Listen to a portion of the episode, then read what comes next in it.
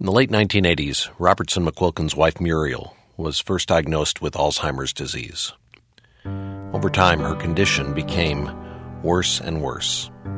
Here's Dr. McQuilkin. It's like I was traveling away from her in the olden days, and I would recount our times together, our love times, our fun times, our crisis times. I'd re- rehearse those, and and it was just delightful. It was like I was there. It was I was living it over again. And so now I'm on a little longer journey.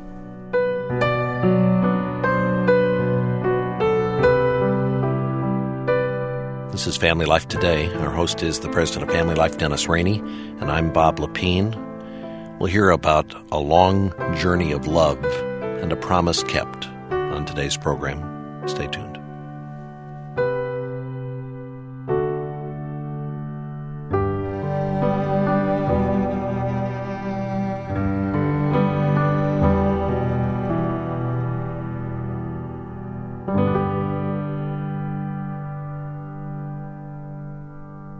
Welcome to Family Life Today. Thanks for joining us. Often, when I have the opportunity to speak at one of our Family Life Weekend to Remember Marriage conferences, I tell folks about Dr. Robertson McQuilkin Mm-hmm. and uh, share with them his example of sacrificial, unconditional, till death do us part love that he demonstrated for his wife Muriel. This week we have uh, been featuring his story. We actually spoke with Dr. McQuilkin.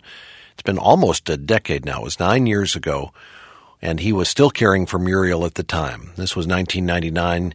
She eventually passed away in 2003, but it was a real privilege to sit down and explore with Dr. McQuilkin the, the heart of a man committed to loving his wife and loving her well. And so well, we're going to listen now to part three of that conversation recorded a number of years ago with Dr. Robertson McQuilkin. One of the things you've said that has kept you going um, are all the memories, um, memories of her wit and uh, kind of how she would flash back at you. And there's one story I want you to share with our listeners um, where she rebuked you. That's just a classic story that I think uh, points out the differences between men and women in a beautiful way. I think you're uh, referring to the time we were in bed discussing some earth shaking uh, theme, which I do not remember. And um, I was just demolishing her arguments with superb logic. Are you saying you were arguing with her? Oh, yeah. Discussing. so, uh, I, but I, if if I ever do seem to be prevailing in a situation like that, then I start feeling bad about it. and and get, but she didn't wait for any sympathy or pity. She just reared up on one elbow and flashed those gray green, green eyes at me, and she said, "Well, let me tell you something. Logic's not everything." and feeling's not nothing. when I read that story, I thought that is a great statement. That is. for especially for a man to hear. You know, you know those stories, and, and Dennis talked about how there's comfort in those memories. But I would think mixed in with the comfort of those memories would be a, an ongoing sense of loss. I mean, that's how she was. But that's not how she's been over the last seven years. No. It's like I was traveling away from her in the olden days, and I would recount our times together, our love times, our fun times, our crisis times. I'd re- rehearse those, and and it was just d- delightful. It was like I was there. It was I was living it over again, and so now I'm on a little longer journey or she's on a journey. And uh, no, it's pure pleasure to recount those. Now, if I was wired up, if I was programmed in my head so that I was thinking about, oh, but I don't have this anymore. Oh, but what if it hadn't been this way? Then sure, I could get bent out of shape. And I don't take any credit for it. I give the Lord credit for anything good that I ever think or do, but I don't feel any immediate intervention on God's part. It's just that's not the way I am. I know you'd like to to to have me feel an agony and a pain and a wrestling and a battle because that would help a lot of people, and I wish I could, but frankly, that's not been my experience. Well, you don't ever go to bed at night and and pray and say, Lord, just tomorrow, one day, where it's like it used to be. I've never done that. When I go to bed at night, I thank the Lord for my sweetheart, and she's just lying there. Actually, when she's asleep, it's just like the old days when she was asleep. Hmm. And uh, I say, Lord, keep watch over her in the night. Don't let her have any bad dreams. Speak peace to her spirit. Marty has a theory that my daughter Marty has a theory that, that the Holy Spirit bypasses the mental and the since our brains all tangled up, he just bypasses all that and speaks to our spirit. Now, I don't know what the theology of that is, but I like it.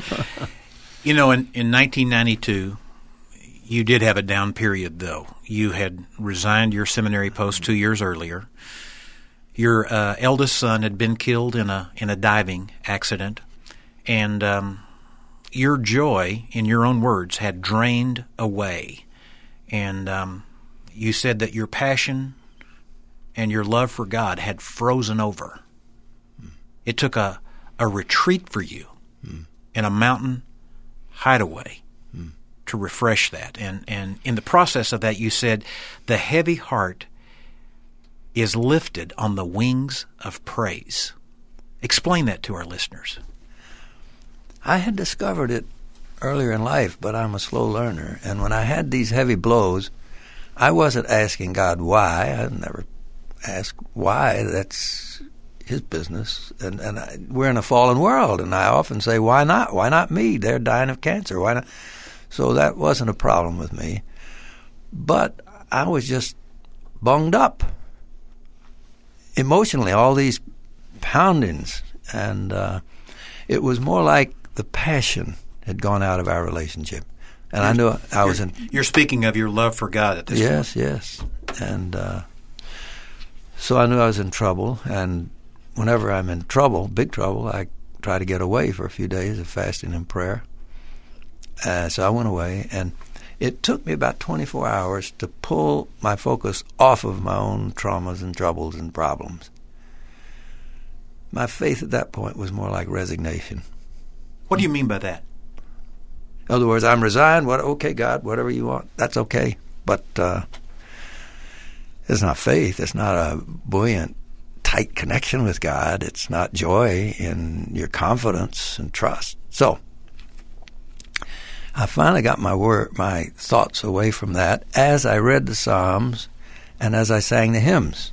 Take a hymn book with me. And as I did and got my focus on him and began to list all the things about him I like all the wonderful things he's done in the world, all the wonderful things he's done for me.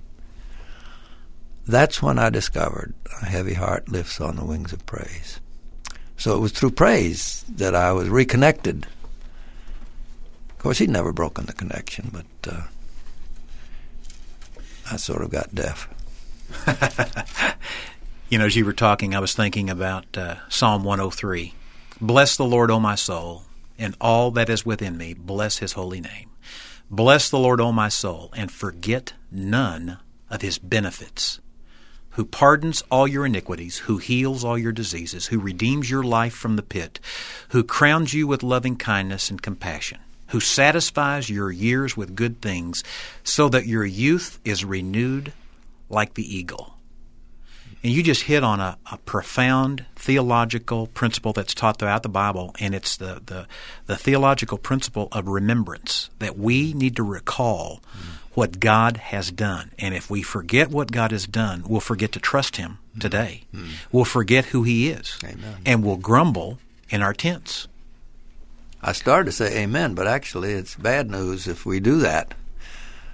yeah. and that's one of the things God has been teaching me. And in recent times. Back in the early days, before I resigned, he taught me about love. from a different end. It was how much Muriel wanted to be with me, how much she depended on me, how she expressed all day long her affection for me and her gratitude for every little thing. And uh, actually, she would go in search of you, right? That, during that stage, she would. We were half a mile away, the office from home, and she would walk. She's a speed walker. Sometimes she walked up to ten times a day round trip. That'd be ten miles. In search of you. In search, come into my office to find me, where I might be inaccessible, but she would come. And uh, one time I was helping her with her shoes, taking off her shoes at night, and her feet were bloody from all that walking. And I thought to myself, God, is that how I love you? I must be with you, no matter what it costs. To constantly express my my love and my appreciation and my thanksgiving and, my trust. I'm secure in Him. And I asked Him to help me love Him the way she loved me. Hmm. But now, of course, that's all gone. I think she may be a little more content when I'm around, but she doesn't really know anything much. As what subterranean, we don't know, but uh, she doesn't speak to you. Not for about seven years. Mm-hmm. So he's taught me a lot about love for him, my relationship with Muriel. There came a point in the progression of her Alzheimer's when there was an early end to the intimacy that a couple experiences in the marriage relationship. That had to be a hard reality for you to face as a man. Actually, surprisingly, um, the two things, after everything else seemed to be gone, the two things that she was happy about and responsive to was eating. That's why I had to learn to be a good cook, because she enjoyed good food. Mm-hmm. She was a good cook, and she wanted good food. Hmm. And the other was kissing or affection and those relationships. So people are surprised, but uh, that lasted long after. You mentioned uh, earlier that um, she hadn't spoken to you in seven years. Hmm. There was a moment, however, on a Valentine's Day and the reason Valentine's Day is so important is it goes all the way back to when you proposed to her back in 1947. Right. That's right. Yeah. So Valentine's Day had a very special meaning in your relationship. Very special. Actually, if you had a few hours, I'd tell you about some of those Valentine's days. Some of them were really extraordinary. Hmm. But uh, she had come to the place where she wasn't couldn't say a sentence, and even words were just occasional, and they didn't always make good sense. Sometimes yes when she meant no, and so forth. This particular uh, Valentine's Eve, I was contemplating an article I just read that said in Alzheimer's care, it's the caregiver that's the victim. And I thought, hmm, strange. I don't feel like a victim. Never did feel like a victim wonder why. And she doesn't feel like a victim. We sort of missed that. And then I began rehearsing all these Valentine stories. The next morning, I was on my exercycle at the foot of the bed. I threw that away. I can't stand it. Amen. but I do run. at any rate, I was then on the exercycle, and and when she woke up there, as she often did during those days, as soon as she saw me, she'd break into this big smile. Hmm. Of course, that made my day. Actually, when she smiles, I hang a flag out front hmm. so that my friends and neighbors can tell that's a smile day. Huh. So uh, this was a smile day. She smiled. And while she was looking at me and smiling, she paused. And just as clear as a crystal chime, she said, Love, love, love. Oh, I hopped off this. I came over and hugged her. And I said, Oh, honey, you really do love me, don't you? And she couldn't do words like she wanted to, of course. She was looking for an affirmation. And she said, I'm nice. And uh, almost the last word she ever said. That's six or seven years ago. Do you wonder if, and I've heard this, I've heard of people who have been in comas for a long period of time, and right before they go home, they they come back out and they talk and they're lucid. Mm. Do you wonder? Do you think ahead and think, I wonder if I'll have that? One time when we were talking, my sister and I were talking about Muriel, and uh, of course she didn't understand, doesn't know anything, and and Amy said, "You know, when we get to heaven, I wonder." If she's going to say, "You turkeys didn't think I knew what was going on," but I heard everything he said. so, but you see, the coma experience is quite common. Mm-hmm. At least you hear of it often. Mm-hmm. But that's a totally different physiological thing than having your your neurons entangled mm-hmm. up there. So really, there's no connecting going on. Of course, I'd love to have it, um, but I'm not not holding waiting out for it.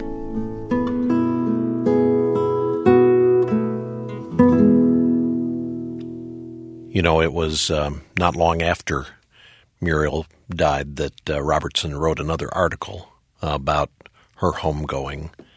And uh, we have a link on our website at familylife.com to the uh, article that he wrote so that listeners can reflect on that transition in his life as well. I think the thing that just stands out uh, and has always stood out to us is uh, the remarkable character. And you know, Robertson always thought, "I'm not doing anything extraordinary or Right. special. I'm Right. just doing what I promised to do."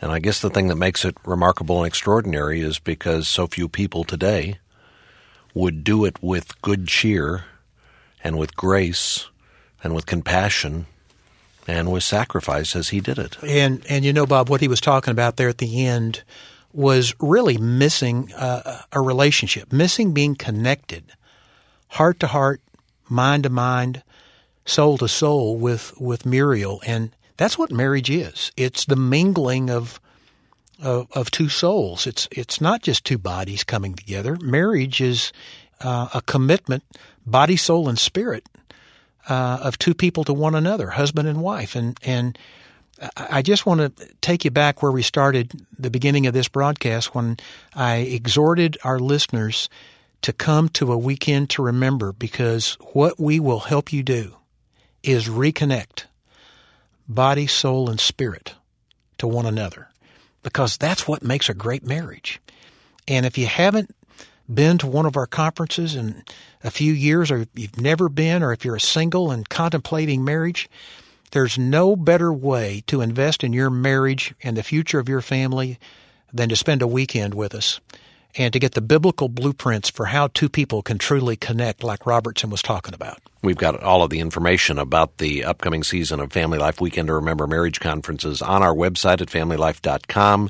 It lists not only Philadelphia, where I'll be speaking, but actually we've got conferences east to west, north to south. I was looking last night. We're going to be in Palm Beach Gardens in Florida and in Blaine, Washington, which is about as far north as you can go without being in Canada.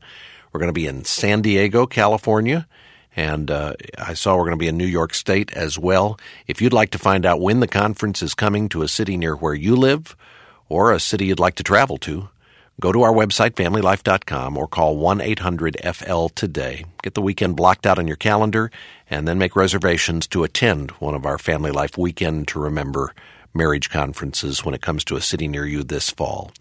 And be sure when you get in touch with us to request a copy of Dr. Robertson McQuilkin's book called A Promise Kept. I know couples who have given copies of this book as an anniversary gift. It really is a great telling of a great love story. And you can find out how to request a copy when you go online at familylife.com or you can call us at 1 800 FL today and we'll make arrangements to have a copy of the book sent out to you. You know, as we conclude today, one of the things that I think most impressed us in our conversation with Dr. McQuilkin was just his commitment to perseverance, to finishing well, and to uh, doing the right thing. And he wrote a prayer that he included in his book, A Promise Kept, called Let Me Get Home Before Dark. We asked him while he was here to share that prayer with our listeners. Here again is Dr. McQuilkin. It's sundown, Lord. The shadows of my life stretch back into the dimness of the years long spent. I fear not death, for that grim foe betrays himself at last, thrusting me forever into life, life with you, unsoiled and free. But I do fear. I fear the dark specter may come too soon. Or do I mean too late? That I should end before I finish, or finish but not well that I should stain your honor, shame your name, grieve your loving heart. Few, they tell me, finish well. Lord, let me get home before dark. The darkness of a spirit grown mean and small, fruit shriveled on the vine, bitter to the taste of my companions, burdened to be borne by those brave few who love me still. No, Lord, let the fruit grow lush and sweet, a joy to all who taste. Spirit sign of God at work, stronger, fuller, brighter at the end. Lord, let me get home before dark. The darkness of tattered gifts, rust locked, half spent, or ill spent, a life that once was used of God, now set aside. Grief for glories gone, or fretting for a task God never gave mourning in the hollow chambers of memory, gazing on the faded banners of victories long gone. Cannot I run well unto the end? Lord, let me get home before dark. The outer me decays. I do not fret or ask reprieve. The ebbing strength but weans me from Mother Earth and grows me up for heaven. I do not cling to shadows cast by immortality. I do not patch the scaffold lent to build the real, eternal me. I do not clutch about me my cocoon, vainly struggling to hold hostage a free spirit, pressing to be born. But will I reach the gate in lingering pain, body distorted, grotesque? Or will it be a mind wandering untethered among light fantasies or grim terrors? Of your grace, Father, I humbly ask, let me get home before dark.